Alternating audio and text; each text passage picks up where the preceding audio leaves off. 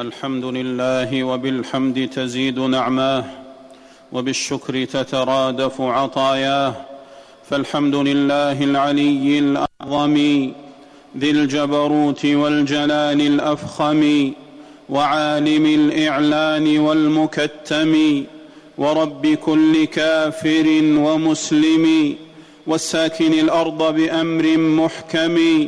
ورب هذا البلد المحرم ورب هذا البلد المحرم ورب هذا الأثر المقسم.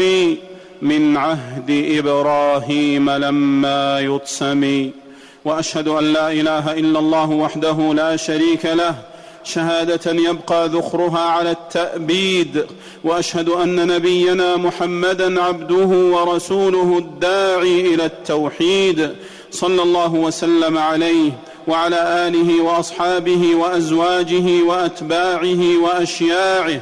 صلاة لا تزال على كر الجديدين في تجديد وسلاما يرادفها بالمزيد. أما بعد فيا أيها المسلمون اتقوا الله فقد أفلح من اتقاه وخاب من عصاه. يا أيها الذين آمنوا اتقوا الله حق تقاته ولا تموتن إلا وأنتم مسلمون. أيها المسلمون هذا ركب الحجيج دنا. هذا ركب الحجيج دنا.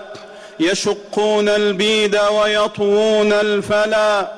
قد سددوا الانضاء ثم تتابعوا. يتلو رعيل في الفلات رعيلا. يا ليت شعري هل أعرس ليلة فأشم حولي إذخرا وجليلا. وأحط في أرض الرسول ركائبي. صلى الله عليه وسلم. وأحط في أرض الرسول ركائبي. وأبيت للحرم الشريف نزيلا. وكم من جوال وجواب وسيار يقطع, يقطع الأقطار والأمصار ويكثر التنقل والأسفار ويفني فيهما الدرهم والدينار. وتراه متراخيا بلا عذر عن أداء فريضة الحج. وقد جاز السنين وصار من المسنين. ما شاق قلبي صوت الشادن الغرد ولا ابتسام الثنايا الغر عن بردي ولا تثني ملاح بالحمى برزت. تختال في حلل من عيشها الرغد لكن إلى حجة نجزى الجنان بها. تلك المنى من عطاء الواحد الأحد. أيها المسلمون مكة والمدينة البلدان الزاهران الطاهران أشرف بلاد الله تعالى على الإطلاق وأجل بقاع الأرض بالاتفاق.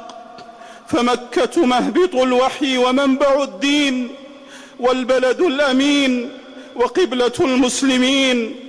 ومهوى أفئدة المؤمنين وأم القرى التي ليس لها في البلدان مثيل ولا في الأوطان عديل.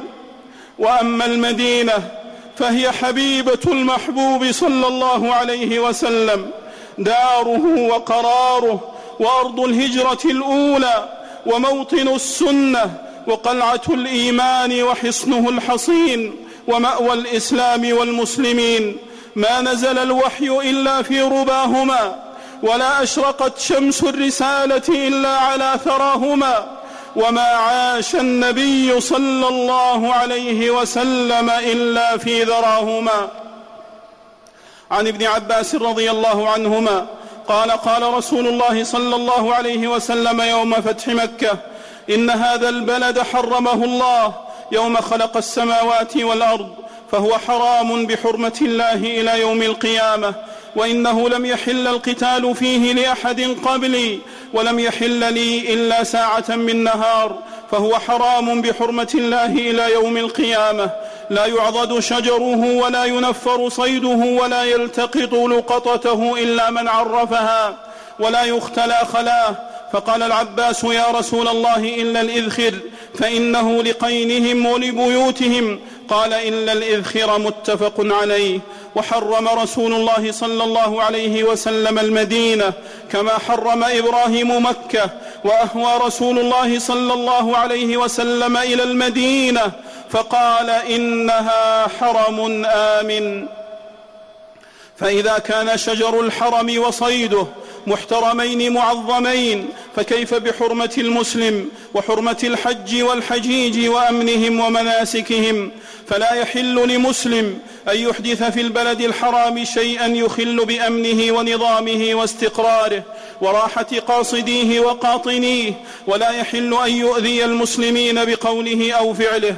قال ربنا عز وجل ومن يرد فيه بإلحاد بظلم نذقه من عذاب أليم فإذا كان مجرد الهم بالإلحاد وإرادته موجبا للعقوبة الأليمة فكيف بمن تعدى حدا؟ أو ارتكب جرما أو سفك دما أو روع آمنا أو آذى ضعيفا أو ظلم مسكينا أو هضم حاجا غير عقده أو خان عهده أو أخلف وعده فما يكون جزاؤه وعقابه عند الله تعالى وقد انتهك حرمة الزمان والمكان والإنسان أبني لا تظلم بمكة لا الصغير ولا الكبير واحفظ محارمها بني ولا يغرنك الغرور. أبني من يظلم بمكة يلقى أطراف الشرور. أبني يضرب وجهه ويلح بخديه السعير. أبني قد جربتها فوجدت ظالمها يبور. الله أمنها وما بنيت, وما بنيت بعرصتها قصور. والله أمن طيرها والعصم تأمن في ثبير والفيل أهلك جيشه يرمون فيها بالصخور. فاسمع إذا حدثت وافهم كيف كان كيف عاقبة الأمور. ويدخل في معنى الظلم والإلحاد في المسجد الحرام. ركوب الحرام فيه أو استحلاله كإظهار الشرك والبدع. والوقوع في الزنا وشرب الخمر والسرقات وأكل الأموال بالمكر والحيل ورفع الشعارات الطائفية والرايات البدعية والشعارات الشركية وزرع الفتنة والخلاف والشقاق بين الحجيج واتخاذ الحج منبرا لبث الإشاعات الكاذبة والأقاويل الباطلة والأحقاد والعداوات لأطماع سياسية أو لنزعات عرقية أو شعوبية أو طائفية أو مذهبية والحج والأماكن المقدسة أجل وأطهر من أن تكون مسرحا لهذه الأفعال الخبيثة. والحج وأمنه بيد قوية أمينة يد بانية وحامية وحانية. لن تسمح لخبيث يريد تعكير صفو الحج أو تسييسه أن يحقق هدفه أو ينال غايته. أيها المسلمون ويجب على الساكنين والقاطنين والمقيمين في مكة والمدينة وسائر الحجاج والمعتمرين والزائرين إجلال هذه البقاع الطاهرة وتعظيمها وصيانتها وحمايتها وحفظها وتنزيهها عن المعاصي والمنكرات والموبقات وتنزيهها عن المعاصي والمنكرات والموبقات والسيئة في الحرم لا تضاعف من جهة العدد ولكنها أعظم جرما وأشد إثما من السيئة في غيره. قال ابن القيم رحمه الله فالسيئة في حرم الله وبلده وعلى بساطه آكد وأعظم منها في طرف من أطراف الأرض. وقال في, مطالب أولي النهى وتضاعف الحسنة والسيئة بمكان فاضل كمكة والمدينة وبيت المقدس وفي المساجد وبزمان فاضل كيوم الجمعة والأشهر الحرم ورمضان. وقال العلامة مرعي بن يوسف الكرمي فقد علم من الشريعة الغراء والملة الزهراء تضاعف الذنب في شرائف الزمان والأحوال فكذا في شرائف الأمكنة ثم قال فأي مكان أو زمان فيه الشرف أكثر فالمعصية فيه أفظع وأشنع لأن الشامة السوداء في البياض أظهر وقال النووي رحمه الله والمختار أن المجاورة مستحبة بمكة والمدينة إلا لمن يغلب على ظنه الوقوع في الأمور المذمومة أو بعضها وقد جاور بهما خلائق لا يحصون من سلف الأمة وخلفها ممن يقتدى به. وقال القرطبي رحمه الله وكذلك بينت الشريعة في غير ما موضع أنه كلما تضاعفت الحرمات فهتكت تضاعفت العقوبات. وقال شيخ الإسلام شيخ الإسلام ابن تيمية رحمه الله المعاصي في الأيام المعظمة والأماكن المعظمة المعاصي في الأيام المعظمة والأمكنة المعظمة تغلظ معصيتها وعقابها بقدر فضيلة الزمان والمكان. وقال القرطبي رحمه الله لأن الله سبحانه إذا عظم شيئا من جهة واحدة صارت له حرمة واحدة وإذا عظمه من جهتين أو جهات صارت حرمته متعددة. فيضاعف فيه العقاب بالعمل السيء كما يضاعف الثواب بالعمل الصالح. فإن من أطاع الله في الشهر الحرام في البلد الحرام ليس ثوابه ثواب من أطاعه في الشهر الحلال في البلد الحرام ومن أطاعه في الشهر الحلال في البلد الحرام ليس ثوابه ثواب من أطاعه في شهر حلال في بلد حلال. فعظموا حرمات الله في حلكم وإحرامكم ولا تواقعوا الحدود ولا تستحلوا الحرم. ذلك ومن يعظم حرمات الله فهو خير له عند ربه. والحرمات هي المشعر الحرام والبيت الحرام والمسجد الحرام والبلد الحرام. فعظموا ما أمركم الله بتعظيمه وقدموا ما أمركم الله بتقديمه. واجتنبوا ما قضى الله بتحريمه تنالوا من فضله وثوابه ونعيمه. أقول ما تسمعون وأستغفر الله فاستغفروه إنه كان للأوابين غفورا. الحمد لله مدبر الدهور ومدون الآيام والأيام والشهور المان بكرمه بتعظيم الأجور والمتفضل بإحسانه وهو الرحيم الغفور وأشهد أن لا إله إلا الله وحده لا شريك له وأشهد أن نبينا وسيدنا محمدا عبده ورسوله صلى الله عليه وعلى آله وأصحابه صلاة خالدة تالدة إلى يوم البعث والنشور. أما بعد فيا أيها المسلمون اتقوا الله وراقبوه وأطيعوه ولا تعصوه. يا أيها الذين آمنوا اتقوا الله وكونوا مع الصادقين.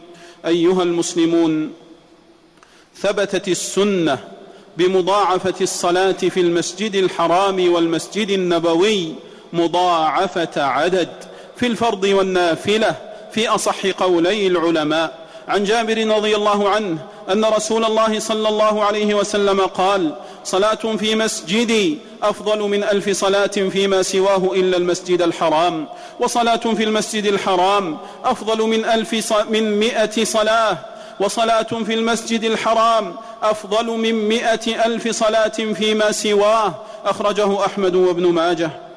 ولم يثبت دليل صحيح على مضاعفة الحسنة التي تعمل في مكة بمئة ألف حسنة ولا على مضاعفة صيام شهر رمضان بمكة أو المدينة بمئة ألف شهر أو سبعين ضعفا. فكل هذا لم تثبت به سنة ولم يقم عليه دليل.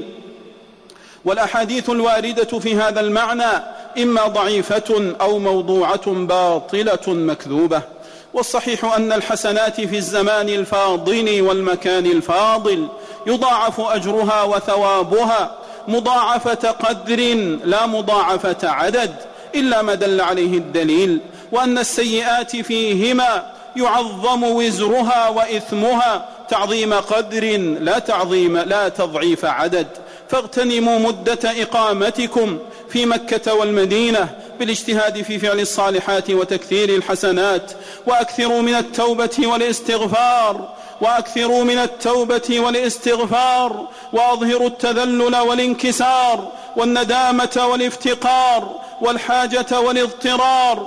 فإنكم في مساقط الرحمة ومواطن القبول ومظنات الإجابة والمغفرة والعتق من النار. تذكروا جلالة المكان وشرف الزمان. تلقى الله دعاءكم بالإجابة واستغفاركم بالرضا وعملكم بالقبول. وصلوا وسلموا على أحمد الهادي شفيع الورى طرا. فمن صلى عليه صلاة واحدة صلى الله عليه بها عشرا. للخلق أرسل رحمة ورحيما. صلوا عليه وسلموا تسليما.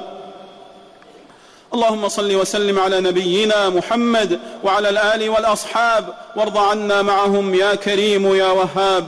اللهم أعز الإسلام والمسلمين وأذل الشرك والمشركين ودمر أعداء الدين واجعل بلاد المسلمين آمنة ساكنة مستقرة يا رب العالمين. اللهم وفق إمامنا وولي أمرنا. خادم الحرمين الشريفين لما تحب وترضى. وخذ بناصيته للبر والتقوى. اللهم وفقه وولي عهده لما فيه عز الإسلام وصلاح المسلمين يا رب العالمين. اللهم انصر جنودنا المرابطين على ثغورنا وحدودنا واحفظ رجال أمننا واجزهم خير الجزاء يا رب العالمين. اللهم اشف مرضانا وعاف مبتلانا وارحم موتانا وانصرنا على من عادانا يا رب العالمين. اللهم تقبل من الحجاج حجهم وسعيهم. اللهم اجعل حجهم مبرورا وسعيهم مشكورا وذنبهم مغفورا. اللهم تقبل مساعيهم وزكها. اللهم تقبل مساعيهم وزكها وارفع درجاتهم وأعلها وبلغهم من الامال منتهاها ومن الخيرات أقصاها يا رب العالمين. اللهم اجعل دعاءنا مسموعا ونداءنا مرفوعا.